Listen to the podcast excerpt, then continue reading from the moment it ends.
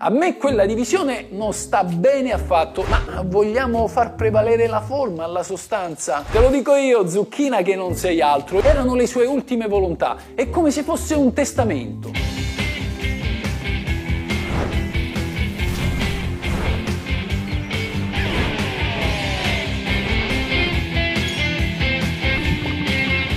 Questa è la legge. Buongiorno a tutti amici, dopo tutti questi anni che state seguendo questo canale è arrivato il momento di mettere alla prova le vostre capacità di esperti di legge ed ecco perché vi propongo un nuovo caso giudiziario. Oggi vi parlerò di un testamento segreto scritto in una forma particolare, una lettera misteriosa e segreta. Questo è il mio nuovo format che vi consente di confrontarvi con le vostre conoscenze in materia legale. Assumerete i panni di un giudice e dovrete dare la vostra soluzione al caso giudiziario prima che ve la spieghi io. Vi anticipo che tutti i casi di questa serie non sono di fantasia, ma rappresentano delle liti realmente verificatesi in tribunale. Nulla di inventato o paradossale, quindi, per quanto paradossali a volte possano apparire le liti tra le persone. Prima di andare avanti, vi voglio ricordare di iscrivervi al canale in modo da non perdere neanche uno dei nostri indovinelli giudiziari. Quindi cliccate sul pulsante rosso qui sotto, azionate la campanella degli avvisi per sapere quando usciranno i prossimi episodi e ora possiamo lanciare il nostro stacchetto.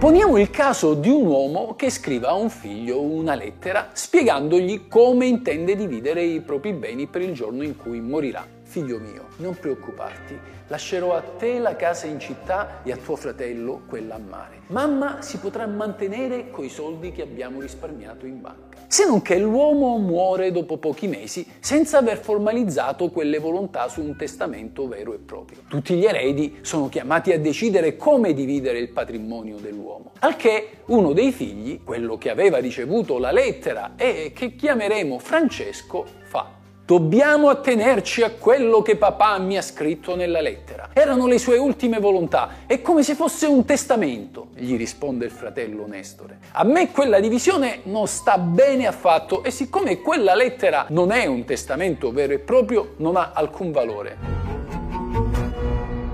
Sì, è vero, non è un testamento nel senso classico del termine, ma comunque è sufficiente a far comprendere cosa papà avrebbe scritto e quindi Basta per sapere quali fossero le sue ultime volontà. Il testamento è un atto formale, richiede un foglio, una penna, un contenuto preciso, una firma e una data. Una lettera non può essere considerata come un testamento, non mi fare ridere. Ma vogliamo far prevalere la forma alla sostanza? Questa è la legge, non l'ho scritta io, fratello mio. Se fosse come dici tu, avrebbero valore anche i testamenti verbali e invece non è così. Ci vuole il classico pezzo di carta e non uno qualsiasi qualsiasi. Hai un'intelligenza che può servire solo a tarare le macchine da encefalogramma piatto. Da dove la desumi una legge che dica che un testamento non possa avere la forma di una lettera spedita a un'altra persona? Leggiti il codice civile. La norma che parla di testamento olografo dice solo che questo deve essere scritto per intero, datato e firmato di mano del testatore, ma non ti dà un modello prestabilito. Quindi da dove prendi le tue supposizioni? Te lo dico io, zucchina che non sei altro. Il testamento olografo deve più o meno avere la stessa forma di quello che si fa davanti al notaio, con l'unica differenza che non c'è il notaio e che lo puoi fare liberamente tu a casa. Insomma, amici, potremmo andare avanti così per giorni. Sapete come sono le liti tra familiari, vero?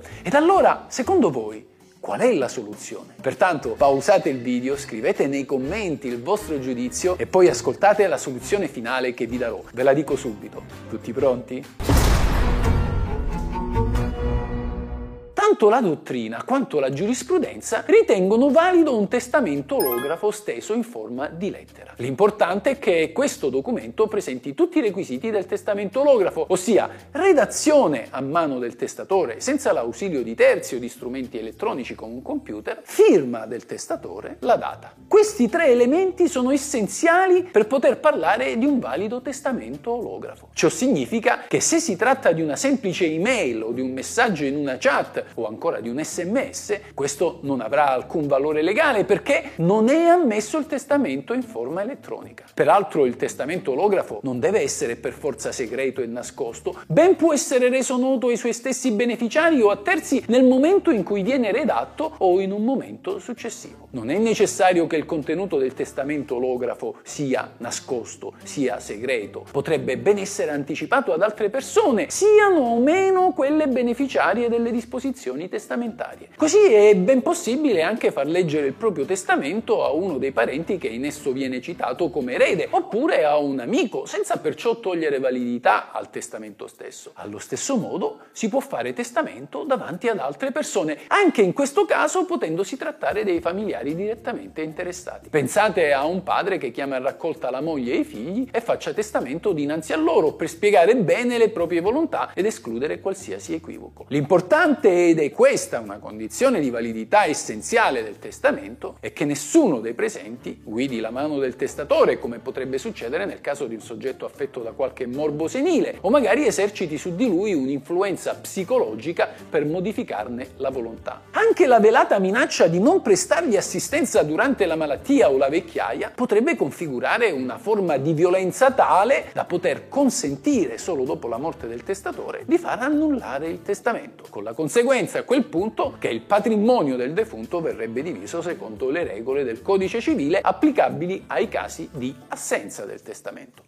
Torniamo allora al testamento fatto con la lettera. È necessario verificare attentamente le parole usate dal testatore affinché in esse vi sia una completa serietà di intenzioni. Ad esempio, una formula come la seguente: credo che lascerò la casa in città a mio figlio, eccetera, eccetera. Non potrebbe essere sufficiente per poter desumere da essa la piena volontà di disporre del proprio patrimonio nel modo indicato dalla lettera. Non ci devono essere quindi titubanze, incertezze e pertanto formule condizionali. Laddove quindi il testatore manifesti nella lettera un desiderio, un'intenzione, un proposito per l'avvenire, allora non si sarà certamente in presenza di un testamento, ma se invece è evidente una seria volontà di disporre, allora si avrà un testamento. Allo stesso modo si potrà ugualmente parlare di un valido testamento anche laddove la lettera non venga spedita, ma resti magari all'interno di un cassetto. L'adozione della forma epistolare infatti non muta la natura del testamento, per cui lo stesso, una volta completato per effetto della firma, resta valido in ogni caso, a meno che non si provi che esso sia un semplice progetto. E se insieme al testamento la lettera contiene anche un ulteriore contenuto, pensate ad esempio a una lettera in cui il padre chiede al figlio di provvedere a effettuare una serie di lavori a un'abitazione di proprietà del primo e nello stesso tempo gli anticipi l'intenzione di lasciargliela in eredità. Anche in questo caso, se la volontà testamentaria si distingue chiaramente dal resto del contenuto della lettera, costituendo quindi uno scritto a sé stante, il testamento può ugualmente considerarsi valido.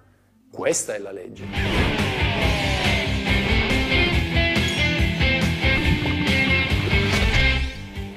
Questa è la legge. Questa è la legge. Ciao amici, se vi interessa sapere cosa dice la legge, come va interpretata, cosa si può fare e cosa non si può fare, il tutto in un linguaggio semplice ed accessibile a tutti, iscrivetevi al mio canale. Questa è la vera legge.